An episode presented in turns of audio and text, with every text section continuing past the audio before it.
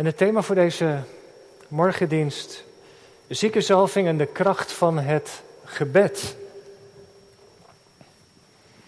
De ziekenzalving en de kracht van het gebed.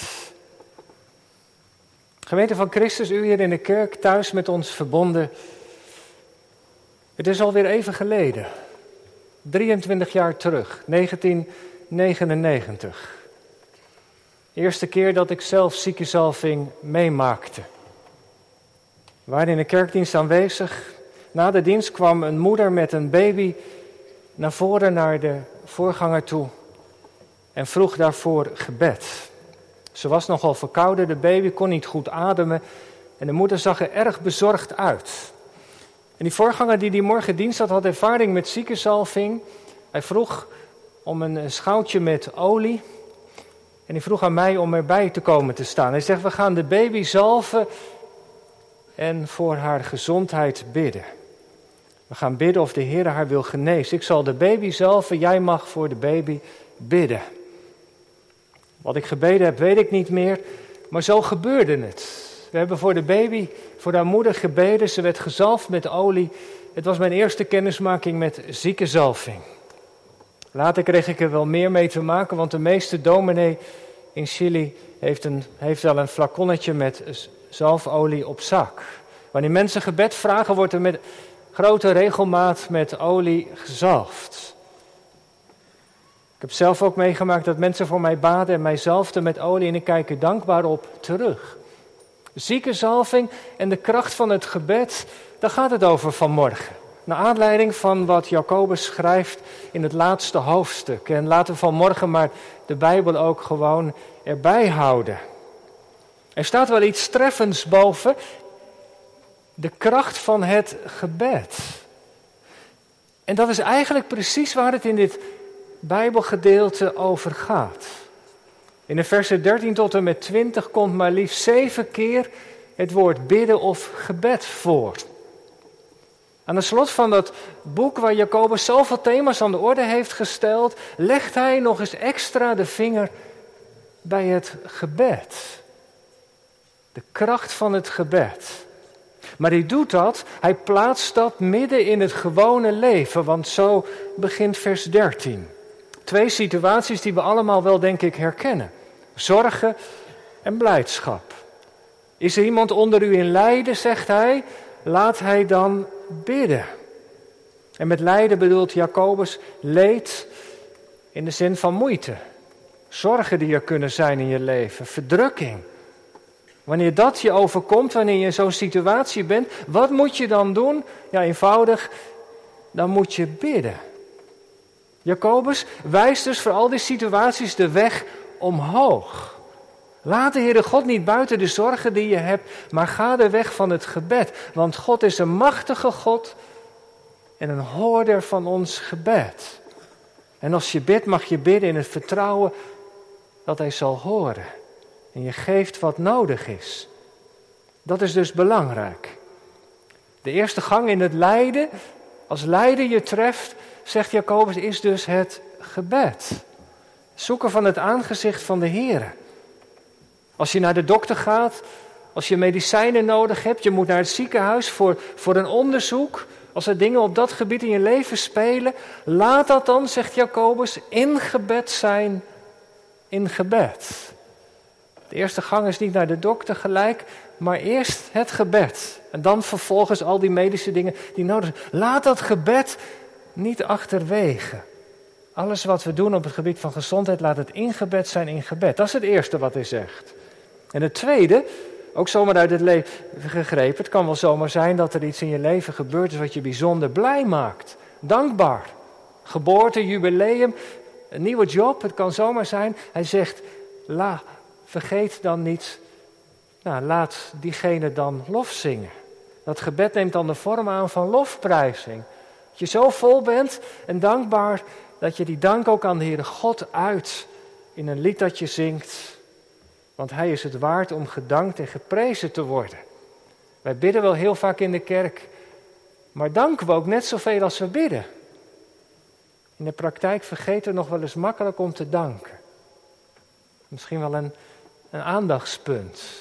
Vergeet niet om de Heere te danken, om hem te prijzen. Voor het goede dat je van de Heere mag ontvangen. Nou ja, twee situaties zo uit het leven gegrepen. En dan, en dan gaat Jacobus het hebben over van het algemeen, om zo te zeggen, naar het meer bijzondere. Is er iemand onder u ziek? Laat hij dan de ouderlingen of de oudsten van de gemeente roepen. En laten zij voor hem of haar bidden. De oudsten zijn de vertegenwoordigers van de gemeente. Ze zijn door de Heere in het ambt geplaatst. Ze hebben een bepaalde taak en functie gekregen. En zij mogen als zodanig geroepen worden om voor je te laten bidden. Je mag een oudste bellen. Ik zit hiermee, dit zijn de dingen die in mijn leven spelen. Wilt u alstublieft komen om voor mij te bidden? Gemeente, mag u dus de oudste van de gemeente ook echt om vragen. Je hoeft niet per se in het ziekenhuis te liggen of in de laatste fase van je leven misschien wel terminaal te zijn. Nee, dat gaat over het gewone leven. Als u dat nodig hebt, mag u dat vragen. En als de ouderling, uw wijkouderling, uw buurtouderling dan contact met op u neemt, u heeft een afspraak gemaakt, nou, dan komen ze bij u langs. Om te informeren hoe het gaat, een stukje uit de Bijbel te lezen. Maar het voornaamste van het bezoek is, om zo te zeggen, het gebed. Want de dingen die er spelen in uw of mijn leven, door die broeder voor het aangezicht van God worden gebracht. Roep de ouderlingen en laat die voor u bidden. De oudsten van de gemeente zijn dus geroepen om in de naam van de Heer Jezus voor ons als gemeente te bidden. En de vraag is of we daar ook gebruik van maken. Het zou zomaar kunnen van wel, maar misschien is er bij ons ook wel vaak schroom. We merken dat natuurlijk nog wel. Wel eens ook als predikanten of als ouderlingen. Dat mensen, nou, ik vind het wel fijn dat u bidt voor mij in de kerk, maar u hoeft mijn naam verder niet te noemen. Nee, zet er dat maar niet op de zondagsbrief. Dat respecteren we natuurlijk wel, zeker. Maar er zit ook wel soms iets achter dat we niet willen, dat de ander weet wat er bij mij speelt. We houden vaak onze ziekte en zorgen ook wel heel erg voor onszelf. Nou, hier is dan de situatie, Jacobus zegt, nou, roep de ouderlingen maar, laten die voor je bidden. Misschien is dat ook wel iets wat we mee mogen nemen van morgen, dat we dat juist wel moeten leren. Kwetsbaar durven zijn en zeggen, ja, het gaat inderdaad op dit moment niet zo goed met me. Ik heb zo weinig energie, ik kom niet toe aan de dingen die ik graag zou willen doen. Dit speelt in een situatie van mijn kinderen. Ik zou het fijn vinden als u langskomt om daarvoor te bidden. En u mag dat natuurlijk, jongelui, ik spreek jullie vanmorgen maar eens even aan. Jullie mogen dat natuurlijk ook doen. Nou is de stap misschien naar een ouderling wel heel erg groot. Maar ja, je kan zondag, elke zondag natuurlijk daar ook gebed voor vragen. Er staan gebedsdienst naast de dienst. En misschien is dat ook eens om te overwegen. Je hebt over een poosje een belangrijk tentamen. En je ziet er behoorlijk tegenop. Want je moet wel een voldoende halen, want anders haal je je punten niet. Ik noem maar wat. Of de keuze voor een relatie. Is die vriend of vriendin, past die echt goed bij me? Of misschien wel een situatie op het werk dat je doet. En je denkt, wat zou nou wijs zijn? Dan is het eigenlijk maar een kleine stap. Om eens iemand aan te schieten en te zeggen van, joh, dit is mijn vraag, zou je misschien willen bidden? En het bijzondere is, dat we al zo vaak hebben mogen merken, dat de Heer zo'n eenvoudig gebed verhoort. Dat hij een stukje wijsheid geeft, dat er licht valt op. Dat is een kleine moeite, maar dat kan. Elke zondag weer opnieuw. Als u ziek bent, zegt Jacobus, roep dan de ouderlingen van de gemeente bij u. Nou ja, misschien denkt u wel vanmorgen, nou ja, dan moet je wel heel erg ziek zijn misschien. Maar dat zegt Jacobus eigenlijk niet. Dat woordje wat hij hier gebruikt voor ziek zijn, asthενeo, dat wordt in het Nieuwe Testament wel maar liefst vierendertig keer gebruikt voor allerlei vormen van ziekte, van kwalen. Iemand kan lichamelijk zwak zijn, iemand kan psychisch zwak zijn, iemand kan geestelijk zwak zijn of in nood zijn, het kan op allerlei facetten van ons leven betrekking hebben. Dat ziek zijn waar hij het over heeft, is een heel breed begrip. Het gaat niet alleen maar over mensen die ernstig ziek zijn, die sterven gaan. Nee, maar dat kan ook gewoon een stukje nood zijn van je leven. In zo'n situatie mag je beroep doen. Op iemand uit de gemeente om langs te komen. Iemand van het gebedsteam of iemand van de oudsten om voor je te laten bidden. Misschien wel met handoplegging. Als u dat zelf ook uh, fijn vindt.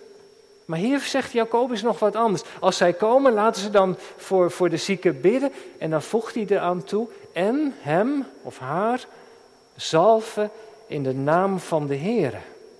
De oudsten hebben volgens Jacobus de bevoegdheid om zieke mensen te zalven met olie. In de grondtekst staat er net nog iets anders dan hier. Dat vind ik wel even belangrijk om daar de vinger bij te leggen, vers, vers veertien. Als iemand onder u ziek is, laat hij dan de ouderlingen van de gemeente bij zich roepen. Laten die voor hem bidden en hem met olie zalven in de naam van de Heere. Dan lijkt het alsof dat ze bidden en zalven, alsof dat twee aparte handelingen zijn. Maar dat zegt Jacobus niet. Er staat letterlijk, laten zij voor hem bidden, hem zalvende met olie. Dat zalven is niet een aparte handeling in de zin van bidden en zalven, maar is bedoeld ter ondersteuning van het gebed. Als de broeders in uw of jouw mij huis komen en voor ons bidden, dan is dat een samenkomst die staat in het teken van gebed. En de olie die gebruikt wordt is ter ondersteuning van het gebed. En dat is wel belangrijk. Is dat dan nodig? Vroegen we op het consistorie met elkaar. Je kunt toch ook gewoon voor mensen bidden? Maar die olie is niet onbelangrijk. Dat symbool hebben wij mensen soms ook gewoon nodig. Het doopvont staat hier in de kerk. Als we mensen dopen, gebruiken we water. Als we avondmaal vieren, wat we pas hebben gedaan, zijn er tekenen van brood en wijn. En zo zegt Jacobus, als je bidt, dan mag je zalfolie gebruiken. Zalfolie is niet een geneesmiddel, maar het heeft een godsdienstige betekenis. Dat is een symbool wat verwijst naar de Heilige Geest. Dat maakt iets van het onzichtbare werk van de Heilige Geest zichtbaar. Als de ouderlingen op bezoek komen en voor je bidden, en als er dan gezalfd wordt, dan is dat als het ware een verwijzing. Dat de Heilige Geest het moet doen. De geur verwijst naar de Heilige Geest. Die aanraakt, die reinigt, die vergeeft, die het heilswerk van de Heer Jezus toepast in het leven van degene waarvoor wordt gebeden. En de geur die blijft hangen, maakt iets tastbaars van de aanwezigheid van de Heilige Geest. We zien hem niet, maar als wij bidden, dan, dan, mag hij er, dan mogen we geloven dat hij aanwezig is.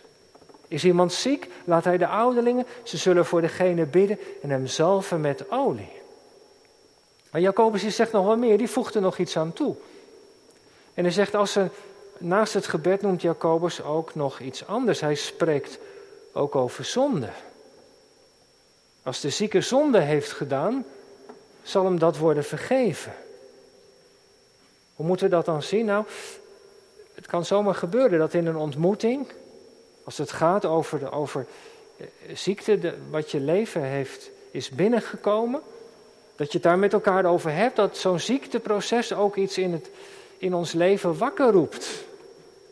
Als je het hebt over, over gebed vragen voor jezelf, dat er dingen aan de orde kunnen komen in het gesprek die misschien wel beleden moeten worden.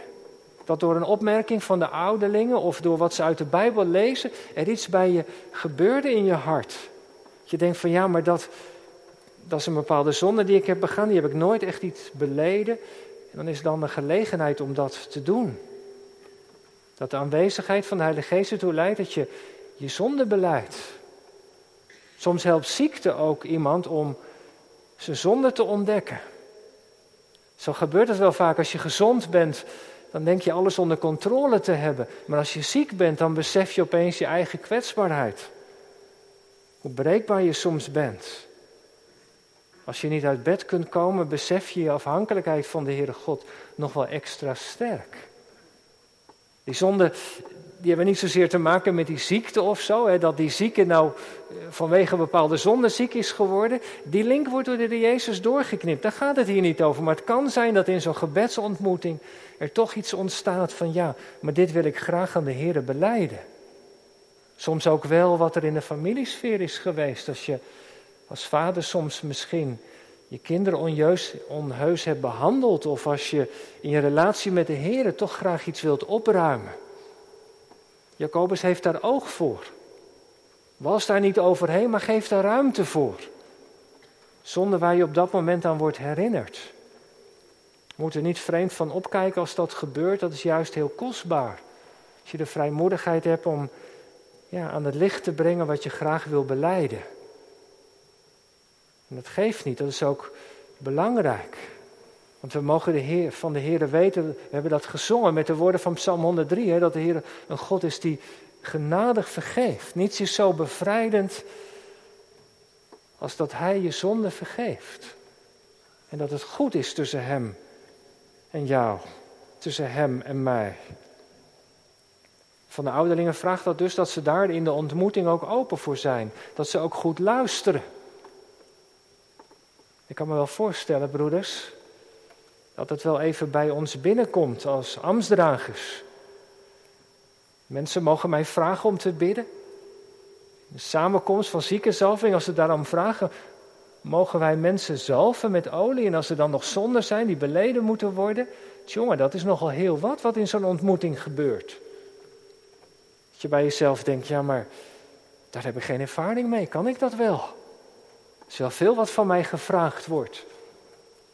En vanmorgen viel er ook nog even de aandacht op als je dan Jacobus leest. En het gelovig gebed. En het vurig gebed. En het krachtig gebed. Dat doet wonderen. Dat je bij jezelf denkt, ja maar ik vind mijzelf helemaal niet zo'n goede bidder. En ik ben niet altijd zo vurig en vol van geloof. Dan wordt nogal een grote druk op mij gelegd als ambtsdrager. Wie is tot deze dingen bekwaam? Nou, dat gevoel, ja, dat kunnen we best wel hebben. En misschien is het ook helemaal niet verkeerd om dat ook te voelen. Maar weet u wat daarin belangrijk is? Twee dingen die ik van Jacobus heb geleerd. Het eerste is gehoorzaamheid. Het woord reikt ons vanmorgen iets aan. Je belijdt als broeder je afhankelijkheid van de Heer. Je staat in zijn dienst. En als nou de Heer via Jacobus dit ons heeft aangereikt. Dat je als broeder mag bidden voor de ziekte van een zuster of broeder uit de gemeente.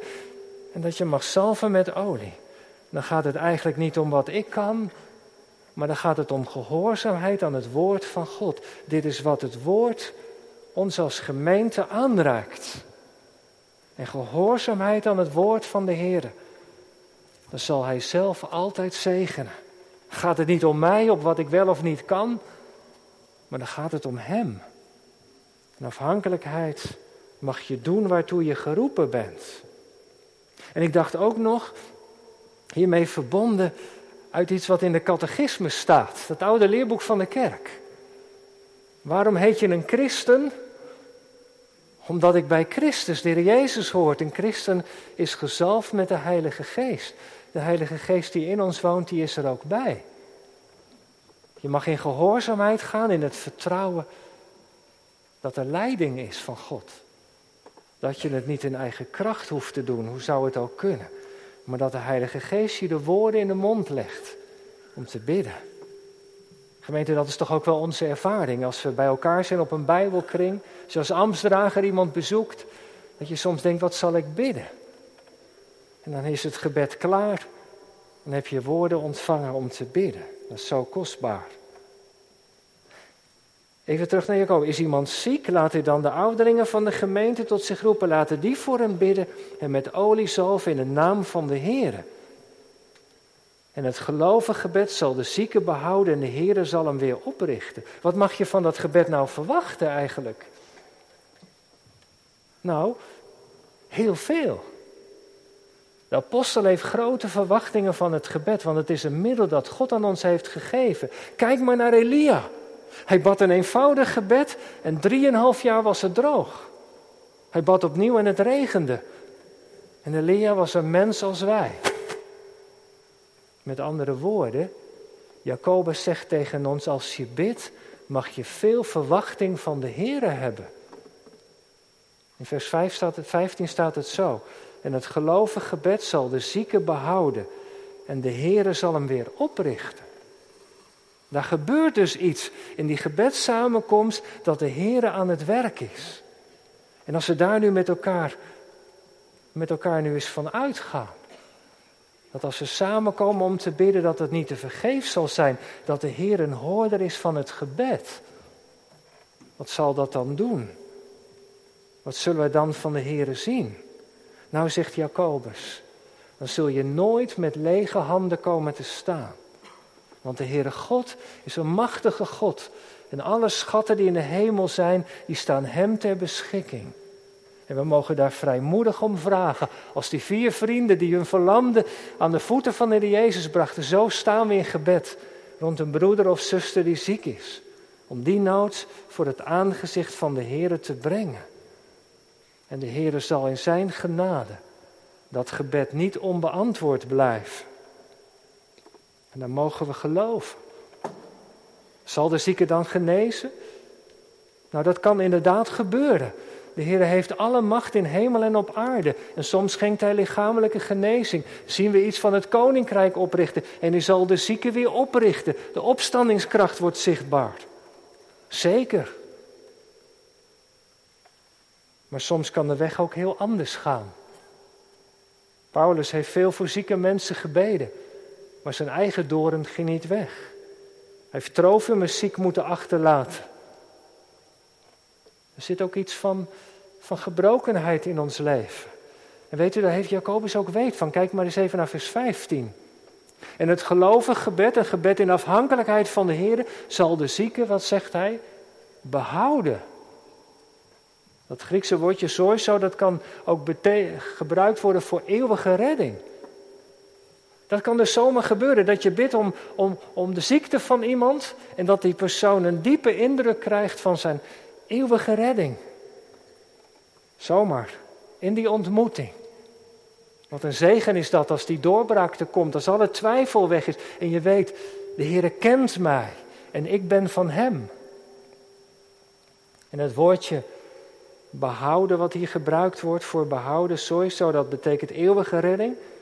Maar dat kan ook genezing betekenen. Aan de andere kant, dat kan ook gebeuren. Wat er van tevoren zal gebeuren, dat weten wij niet. Dat zal de Heere doen. Maar Jacobus zegt, als wij bidden, dan zal God in zijn genade antwoord geven. Hij zal iemand oprichten. Zonden worden vergeven. Er zal genezing plaatsvinden. Misschien staat iemand op uit een ziekbed. Misschien krijgt iemand kracht om de ziekte te dragen. Maar de Heere laat het gebed niet leeg. Hij is een hoorder van het gebed. Maar dat de weg anders loopt dan wij soms bidden. Ja, dat hebben we natuurlijk zelf ook in de gemeente meegemaakt. En dat kost soms heel wat tijd om te aanvaarden. Dat Gods weg anders gaat dan dat je bidt. Je bidt om genezing en de persoon ontvangt vergeving. Je bidt om vergeving en er komt doorbraak in de genezing. Het zou zomaar kunnen, dat hebben wij niet in onze hand. Dat ligt in de hand van de Heere. Die weg kan soms heel anders gaan en daar moeten we ook oog voor hebben. Pastoraal ook. Dat die weg anders kan gaan, dat weten we natuurlijk. Dat hebben we gezien in het leven van de Heer Jezus.